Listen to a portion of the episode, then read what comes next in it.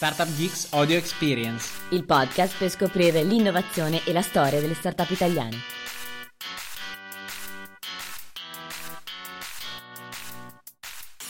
Benvenuti ad una nuova puntata di Startup Geeks Audio Experience. In questo podcast Giulia intervista Andrea Severino, CEO e founder di LT Virtuoso.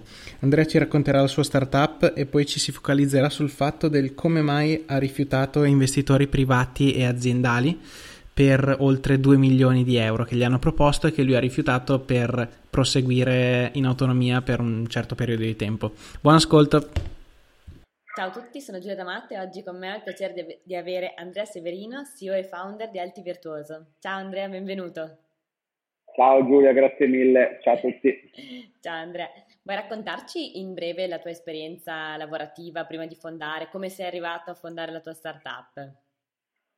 Certo, dunque, io ho avuto un percorso un po' anomalo rispetto a tante persone perché sono partito a 19 anni dalla Sardegna, avevo il sogno di fare l'università a Londra, di costruire un mio percorso.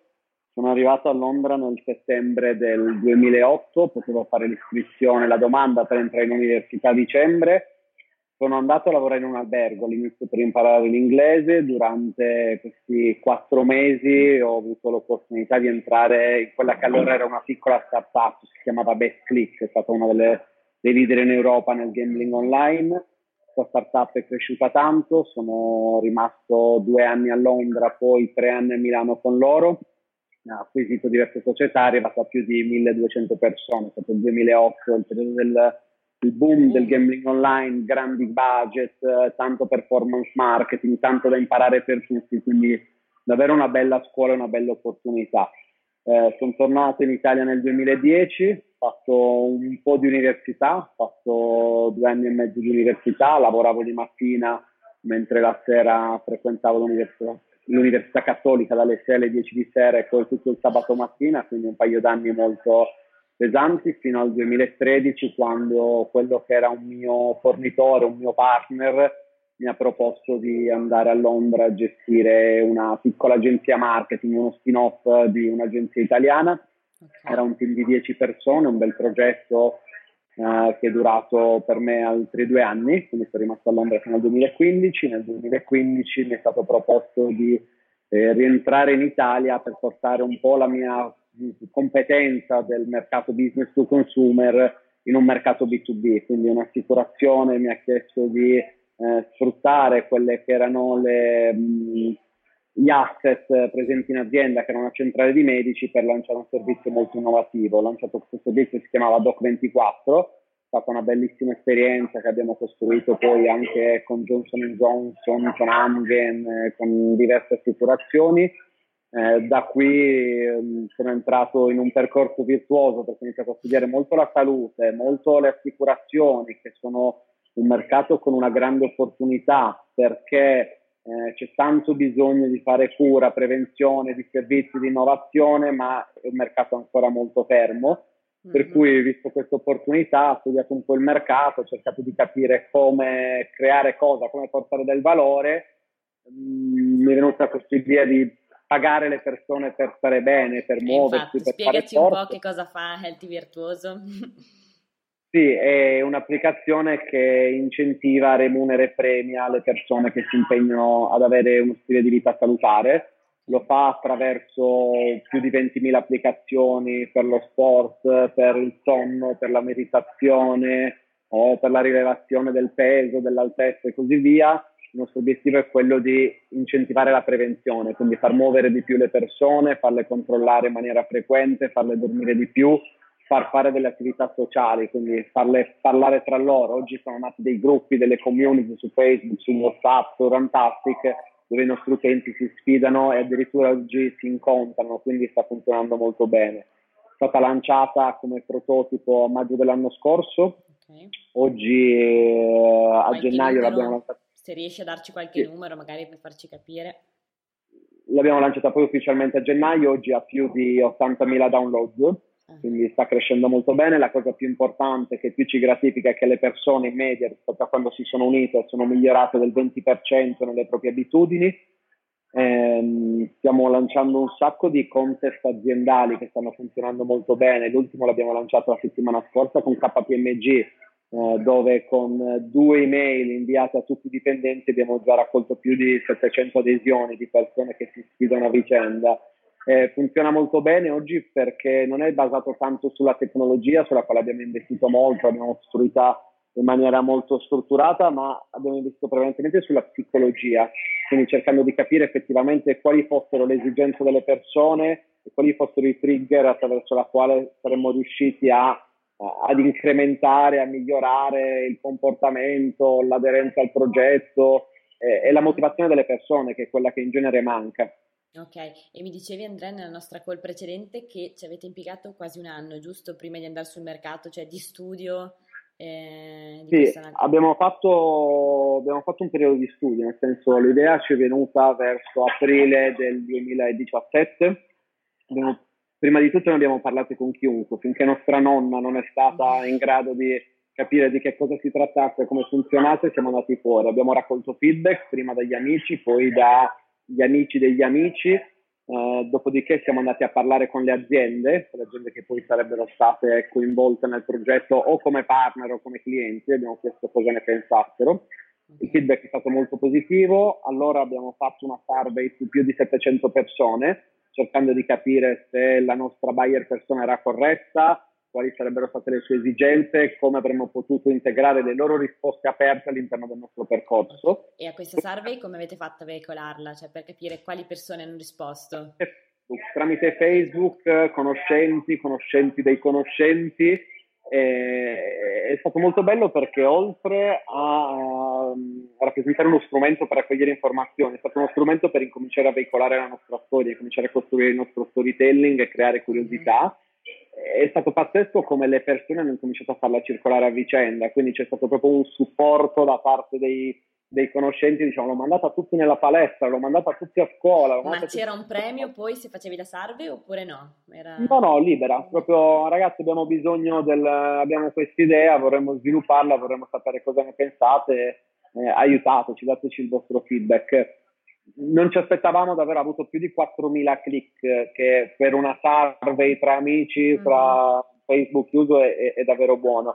Dopodiché, raccolte queste informazioni, abbiamo simulato un prodotto, quindi il tipico MVP da libro, eh, da Lean Startup, siamo andati su Wix, abbiamo creato il nostro sito, abbiamo simulato un'applicazione che non avevamo, abbiamo fatto delle campagne su Facebook eh, e siamo riusciti con sette mesi di anticipo a capire esattamente quanto avremmo pagato ogni utente per fare l'acquisizione. Quindi abbiamo capito che effettivamente c'era una traction eh, commerciale delle aziende, c'era una traction dei partner che erano interessati, c'era una traction degli utenti, allora siamo andati a completare il nostro business plan, che prima era basato su supposizioni, oggi su qualche numero in più, e abbiamo detto signori noi vogliamo fare questo progetto, abbiamo raccolto queste metriche, siamo, abbiamo rinunciato uh, prima di partire eh. a tanti soldi perché ci avevamo eh, infatti su questo punto volevo puntare l'attenzione perché mi è rimasto molto impresso. Se vuoi raccontare un po' meglio oh, magari tre, giorni prima di partire questi investitori che sono a noi molto vicini e che riteniamo molto in gamma ci hanno detto no il commercialista deve essere questo il pulsante deve essere rotto questo deve essere così. Quello che gli abbiamo detto noi è stato guardate grazie mille però noi non possiamo garantirvi questo progetto. Noi abbiamo studiato un progetto abbiamo fatto un business plan pensiamo di poterla andare avanti, ci crediamo nella nostra visione, però non possiamo fare delle cose per far contenti voi, dobbiamo portare avanti il nostro piano. Per cui grazie mille, ma scegliamo un'altra strada. Abbiamo ritardato il lancio di circa 4-5 mesi, però questo ci ha permesso di eh, parlare con altrettante persone e trovare non solo degli investitori, ma costruire un vero e proprio acceleratore interno. Perché tra i family and friends che abbiamo coinvolto in questo stage Uh, abbiamo preso il CMO di Money Farm, c'è cioè il CTO di Credimi che ha deciso di investirci, eh, ci sono poi tutta una serie di persone da Boston Consulting Group a Sanofi, uh, chi con più esperienza o con più network o con più informazioni è riuscito a guidarci, cioè a guidarci nello sviluppo dell'applicazione, nella scelta dei partner, eh, nella costruzione di un business plan e così via. Questo è stato pazzesco perché mm. è stato quello che gli acceleratori in genere ti offrono all'esterno ma noi ci hanno pagato, ci hanno dato i soldi per, per fare questo progetto. Quindi sono stati i vostri investitori, cioè alla fine queste persone che avevano molto network e molte competenze, in realtà poi siete riusciti a farli entrare come investitori. Sì, perché tutti quelli che dicevano io ci credo, a me piace, io ti do una mano, io dicevo guarda, innanzitutto mettici i soldi, dopodiché allora mi dimostri che ti piace e ti interessa, e così siamo andati avanti. Con questi soldi abbiamo prima eh, sponsorizzato una borsa di studio al Dipartimento di Psicologia dell'Università Cattolica con un team di quattro psicologi clinici, c'era questo famoso professor Castelnuovo che in gambissima abbiamo costruito uh, questo percorso, questo journey dell'utente. Dopodiché abbiamo sviluppato il nostro primo prototipo che abbiamo rilasciato a maggio. Eh, a maggio abbiamo uh, raccolto il primi uh, finanziamento che in realtà era un prestito fatto con la banca, col fondo di garanzia che ci ha dato altri 150 mila euro. Eh, pensiamo che non sia banale perché abbiamo visto il percorso che abbiamo dovuto fare per ottenerli, la due diligence che ci hanno fatto, abbiamo capito che in Italia non viene utilizzato tantissimo questo strumento che è una grande opportunità. Eh, abbiamo... Su questo ci sono dei buchi, infatti se vuoi dire qualcosa, cioè è stato difficile, fatto, vi siete fatti aiutare da qualcuno? Mm, come è stato il allora, processo? Come ne siete venuti a conoscenza? Siamo venuti a conoscenza perché abbiamo tra i nostri soci, banalmente c'è un commercialista, Ugo, che ci ha aiutato e ci ha guidato tanto. Okay. Eh, quando siamo, noi abbiamo base eh, in Sardegna, Cagliari e a Milano, oggi siamo a Milano però in Sardegna ne erano stati fatti quattro in tutta la Sardegna fino a quel giorno. Quindi quando ci siamo presentati nella sede centrale di questa banca che ci ha aiutato, non sapevano da dove partire, per cui siamo stati noi ad informarci, a guidarli, a fare il push da destra, da sinistra, dal basso. Ci abbiamo messo otto mesi dove diciamo dateci dei feedback, dateci, dateci dei feedback, a questo punto non ci rispondevano, noi dicevamo signori questo è un finanziamento pubblico, voi dovete darci dei feedback, per cui abbiamo tirato un po' la corda ha funzionato, avevamo costruito dietro una base molto solida per rispondere ai loro requisiti, per cui non è che prestano soldi così, ci devono essere delle sicurezze, dei prototipi, una traction, dei partner commerciali, abbiamo cercato di mettere insieme queste cose. Sono cose che puoi fare in una, una fase successiva. Sì, non te li danno, diciamo, prima che tu abbia costruito un prototipo che abbia qualche cifra, quindi deve essere sostenibile tendenzialmente ci hanno dato 150.000 euro perché eravamo riusciti a mettere 150.000 euro, mm. però tieni in considerazione che questo fondo ti copre fino all'80% con lo Stato, quindi banalmente se tu hai quel 20% per coprire il tuo prestito funziona già molto bene in questa fase in Sardegna ci sono un sacco di eh, agevolazioni, di finanziamenti, abbiamo scelto di non utilizzarli perché credevamo talmente tanto nel nostro progetto che non volevamo per assurdo farci bloccare da un finanziamento che arriva, non arriva, arriva a metà. Mm-hmm. Quindi abbiamo detto lo teniamo per una seconda fase. Siamo andati sul mercato, dopo una settimana avevamo più di 5.000 persone perché con la survey, col passaparola, con la curiosità è cresciuto tanto. Mi ricordo il quarto o quinto giorno avevamo circa 1.000 download abbiamo controllato i giornali, gli influencer, eh, qualsiasi persona che conoscessimo ci avremmo potuto sponsorizzare, niente. Allora abbiamo chiesto agli utenti, ma come ci avete conosciuto? L'ho visto sul gruppo di workout, l'ho visto sul gruppo della palestra, ma l'ha suggerito mia moglie e ci siamo resi conto che c'era un passaparola fortissimo. Mm-hmm. Abbiamo lavorato da maggio a gennaio solo sul prodotto, quindi diciamo ce ne siamo fregati dell'acquisizione dei clienti, abbiamo fatto più di 120 release dell'applicazione iOS e più di 100 release dell'applicazione Android. Questo perché vogliamo veramente costruire una piattaforma perfetta, tra virgolette, nel senso che deve essere utilizzata dagli utenti, non deve ah. essere bella hai ragione Andrea, scusami se ti interrompo, ma avete un team interno che, cioè, che riesce a fare questo? Eh, oppure abbiamo deciso, anche questo è un bel percorso perché abbiamo deciso, siccome è abbastanza difficile trovare in Italia delle competenze per avere una piattaforma sicura, solida, scalabile, integrabile, eccetera, eccetera.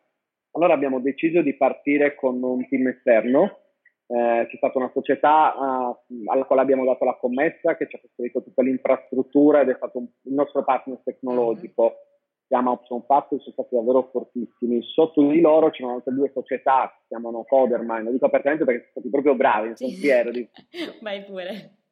Che ha costruito il mobile, eh, Edron che ha costruito la parte di UX e UI abbiamo lavorato insieme tutti i giorni come se fossimo un team. La differenza è che un gruppo sta a Trieste, uno a Brescia, uno a Milano, uno tra Milano e Treviso, io stavo tra la e Milano. Ci sentivamo tutte le mattine eh, 10 minuti.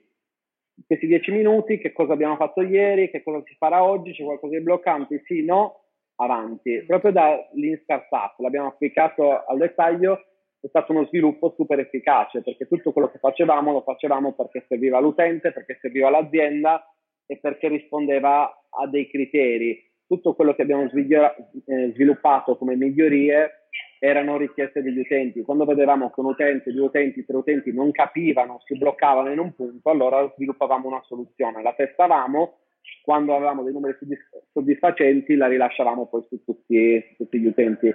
Così stiamo continuando ad andare avanti, tante release, tanta qualità, tanto studio. Per noi è quasi uno, una, una sorta di uh, progetto di sviluppo e ricerca perché stiamo continuando ad imparare, ad aprire opportunità di business. Abbiamo iniziato a parlarne a gennaio ufficialmente sui giornali, ha avuto subito un forte risalto, è stata ripresa tantissimi giornali, l'altro giorno siamo finiti in televisione da 7 eh, siamo contenti di questo perché eh, ci siamo resi conto che oltre ad essere un progetto divertente, di gamification, eccetera, ha un forte impatto sociale, tant'è che tantissime società ci stanno contattando dopo la televisione, dopo esserne venuti a conoscenza della televisione o dal progetto un KPMG eh, e lo vogliono fare come progetto di corporate social responsibility perché dice io così ho un impatto non solo sulla salute dei miei dipendenti ma magari riesco a estenderlo anche ai miei fornitori e ai miei clienti oltre a creare ingaggio e così via. Ok, quindi, quindi quelli siamo... saranno uno dei tuoi obiettivi che state portando avanti immagino. Assolutamente eh. sì, adesso abbiamo attivato molto bello, sono rimasto davvero entusiasta ieri, un uh, progetto di collaborazione con uh, NABA, con l'Accademia delle Belle sì. Arti, dove ci sono 80 ragazzi che ci stanno sviluppando 12 progetti per rendere la più virale, più utilizzata, per incentivare la prevenzione, siamo davvero felici. Eh, il nostro progetto adesso è sicuramente eh, approvare il business model perché noi nasciamo per un mercato, siamo sul B2C, ma stiamo facendo dei progetti per il mercato B2B, specialmente assicurativo e farmaceutico, dove è necessario che ci sia aderenza alla terapia e quindi engagement, che è quello che stiamo provando noi, e nel mondo assicurativo dove vogliamo creare dei touch point. Quindi oggi immaginati un assicurato parla con l'assicurazione quando deve pagare l'assicurazione quando un sinistro, che sono due momenti terribili. Sì. Noi così stiamo costruendo una journey 24 ore su 24, 7 giorni su 7, con tanti touch point, stiamo abilitando dei servizi per la salute e quindi c'è, c'è molto fermento. Sono percorsi molto lunghi, per cui quello che suggerisco a tutti i colleghi è di strutturarsi, avere le spalle larghe, non demordere, Mm-hmm. Eh, perché i primi tempi sembreranno grigi, però poi continuando a spingere eh, c'è, c'è, lo spazio, c'è l'interesse, c'è anche la necessità. Questo queste aziende devono digerirlo. Io per fortuna venivo da quel mondo là, quindi mi ero preparato come... Ma, ma Andrea, scusami, eh, già dall'inizio avete l'idea poi di virare, cioè di diventare anche B2B oppure siete nati come B2C proprio? Allora, dall'inizio la nostra visione è stata B2B, però dovendoci confrontare con un eh, mondo di dinosauri come quello assicurativo, abbiamo detto noi non possiamo, se partiamo con un progetto che deve essere implementato, noi moriamo perché dobbiamo avere semplicemente fortuna. Mm. Invece, sai cosa facciamo? Partiamo dal consumer, gli imponiamo dal basso, gli facciamo vedere che con noi oggi abbiamo speso 10.000 euro in marketing, in Facebook advertising, quindi non delle grandi cifre. Eh, gli facciamo vedere che con dei piccoli budget rispetto ai loro si possono raggiungere grandi numeri. Con questi grandi numeri si possono abilitare grandi opportunità perché puoi abbattere il rischio, puoi vendere delle micropolisse, puoi abilitare dei servizi, puoi creare ingaggio, ci sono tante cose. E oggi, ieri abbiamo ricevuto, anzi scusa, l'email dell'amministratore delegato di una delle più grandi società uh, in Italia, forse in Europa, che dice cavolo, questo è scontato che sia molto più snello, dinamico e fatto bene del nostro, perché per noi è una grande soddisfazione. Mm-hmm, immagino, bravi. Quindi Andrea, alla fine hai fatto bene a rifiutare quei soldi a monte. Sì, il bello è che li abbiamo rifiutati anche a metà strada. Ah. Abbiamo incontrato un'altra società, un corporate, che è, ha deciso di sposare il progetto, eh, era disposta a finanziarci con quasi 2 milioni di euro per avere il 25% della società, quindi direi un grande numero dopo un anno. Eh, non perché li disprezzassimo, anzi direi siamo grati, però abbiamo deciso di eh, rifiutare questa opportunità perché quello che abbiamo detto è signori, se voi volete entrare come operazione di finance perché ritenete di poter aumentare il valore di questi soldi investiti, per noi va bene. Se voi volete fare un'operazione di corporate in cui questo diventa il vostro gioco, lo mettete dentro, deve essere in esclusiva in diversi paesi e noi non siamo liberi di continuare a sviluppare liberamente come stiamo mm. facendo oggi. Oggi facciamo anche degli errori che ci consentono di capire qual è la strada giusta, facciamo tanti mm. test allora questo non, non ci interessa. Loro dicono: no, guarda, noi investiamo come corporate, quindi ho detto molto serenamente grazie, perché se no si rischia di prendere una grande opportunità e di buttarla nel cestino per, per l'ansia di avere questi soldi. Non è detto che sia la soluzione giusta, noi abbiamo pensato fosse meglio così. Ci farebbe piacere raccogliere 2 milioni di euro. Mm eh, in questo mh, mm, sarà stato un bel lavoro anche di team, di scelta, cioè tu non sei stato da solo, giusto? Hai qualcun altro? Assolutamente no, noi ci sentiamo, siamo un team eh, di tre soci, uh-huh. eh, sono io, Nicola e Lorenzo, con la quale ci confrontiamo per tutte le scelte. Oggi full time ci sono solo io e c'è Monica, un'altra ragazza che lavora con me. Okay. Ci confrontiamo per ogni scelta, eh, valutiamo veramente costo-opportunità. Ogni volta che prendiamo una scelta molto coraggiosa, diciamo, veniamo premiati, perché comunque dimostriamo anche la nostra uh, caparbietà nel portare avanti il nostro credo, la nostra visione. Abbiamo fatto un nuovo giro di investitori, l'abbiamo aperto a novembre, l'abbiamo chiuso poche settimane fa, abbiamo raccolto altri 330 mila euro con un convertibile, quindi oggi siamo sta a pre-revenue perché stiamo iniziando a fare le prime revenue, abbiamo raccolto con business angel in, que- in questo caso? Um... Mm, sì, sono business angel, sono sempre family and friends, okay. molto, molto friends perché ci credono tanto, mm-hmm. è molto bello e fa molto piacere perché non spesso tutti capiscono bene il progetto e gli obiettivi, però vedono tanta tanta passione, quindi puntiamo su di voi, non puntiamo tanto sul progetto e crediamo che come ci siete voi questo possa avere poi un futuro. Quindi quello che suggerisco è metterci tanta passione perché poi quello, le, le, persone credono nelle persone prima che nei progetti. Mm, esatto. Eh, secondo me quella è davvero la chiave. E hai altri consigli Andrea da dare, data la tua esperienza, insomma, a chi si sta accingendo adesso a iniziare una startup? Sì, sicuramente quello di prepararsi, studiare, studiare, studiare. Il secondo limite che suggerisco di superare è quello di tenersi i progetti per sé, cioè continuo a sentire tante persone che dicono io avrei questa idea che forse dovrebbe essere come per... che cos'è, a chi si rivolge, tanto nel mondo tutti è in grado di fare queste cose perché poi quello che fa la differenza secondo me non è l'idea, è sempre l'execution, noi non pensiamo di aver inventato niente, stiamo, facendo, stiamo cercando di fare al meglio quello che ci è venuto in mente, mettiamo così. Per cui parlarne, raccogliere feedback, raccogliere critiche, perché poi l'entusiasmo sono bravi tutti a regalarcelo, le critiche spesso è un po' più difficile ma sono molto costruttive. Eh, spesso sono molto costruttive, mettiamola così. Eh, studiare, prepararsi, testare, andare sul mercato al più presto, fare, perché poi se si fanno le cose si capiscono gli errori, si cambia rotta, si va avanti, arrivano delle opportunità. Noi sono arrivate delle agenzie di marketing che ci hanno proposto delle cose fighissime che non ci saremmo mai immaginati. Perché? Perché eravamo sul mercato, perché le persone la utilizzavano uh-huh. e così via. Quindi facendo le cose arrivano, facendo bene le cose diventano grandi, però sicuramente bisogna partire dal fare. Grazie, ok. E qualcosa che ti ha stupito mh, nel fare startup che non ti immaginavi all'inizio? Guarda, c'è una cosa che mi piace a morire, per me è come un MBA, perché dico che questo è il mio piccolo MBA perché sto conoscendo, sto raccogliendo informazioni ed esperienze da una marea di persone, grandi, piccole aziende, grandi, piccoli professionisti. Quindi sicuramente quello che si impara. Eh, mi ha stupito in positivo come tante persone ci abbiano voluto supportare con suggerimenti, con incontri, conoscenze.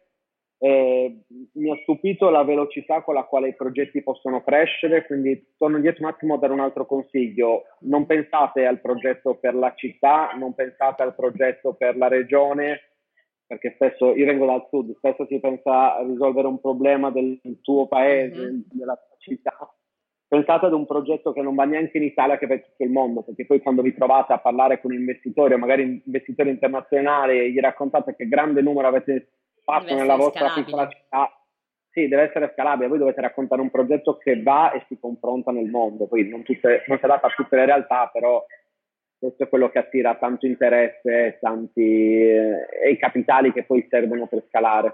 Ma tu quando hai iniziato eri già in Sardegna, cioè in Sardegna o eri già a Milano? Io ero a Milano. Eri a Milano. Mm, sono fuori dalla Sardegna più o meno da 11 anni, okay, quasi 12 adesso ho scelto di eh, ripartire dalla Sardegna perché credo che si debba riportare anche qualcosa indietro. Quindi ho imparato tanto in Inghilterra, ho imparato tanto a Milano. Adesso sto cercando di collaborare il più possibile con dei professionisti sardi, avere una sede in Sardegna e piano piano di aiutare a costruire questo ecosistema. Noi ci appoggiamo a The Net c'è Mario Mariani che costruisce a sua volta un ecosistema di startup, aiutando, insegnando, condividendo, creando un network questo per me è un, è un, punto molto importante perché sono del parere che il successo si possa ottenere solo lavorando insieme, con scambi di esperienza, di expertise, di, di know di contatti, mettendo le persone a fattor comune, perché l'unione fa la fo- forza specialmente quando si è piccoli. Assolutamente. Grazie Andrea, un bel insegnamento. Grazie. Ti auguro un grande in bocca al lupo. Eh, facci Grazie. sapere, tienici aggiornati allora. Volentieri, grazie. Grazie Andrea, ciao. Speriamo che il podcast ti sia piaciuto. Iscriviti al canale per non perderti i prossimi episodi e ricordati che puoi seguirci anche su Instagram, YouTube e LinkedIn. A presto!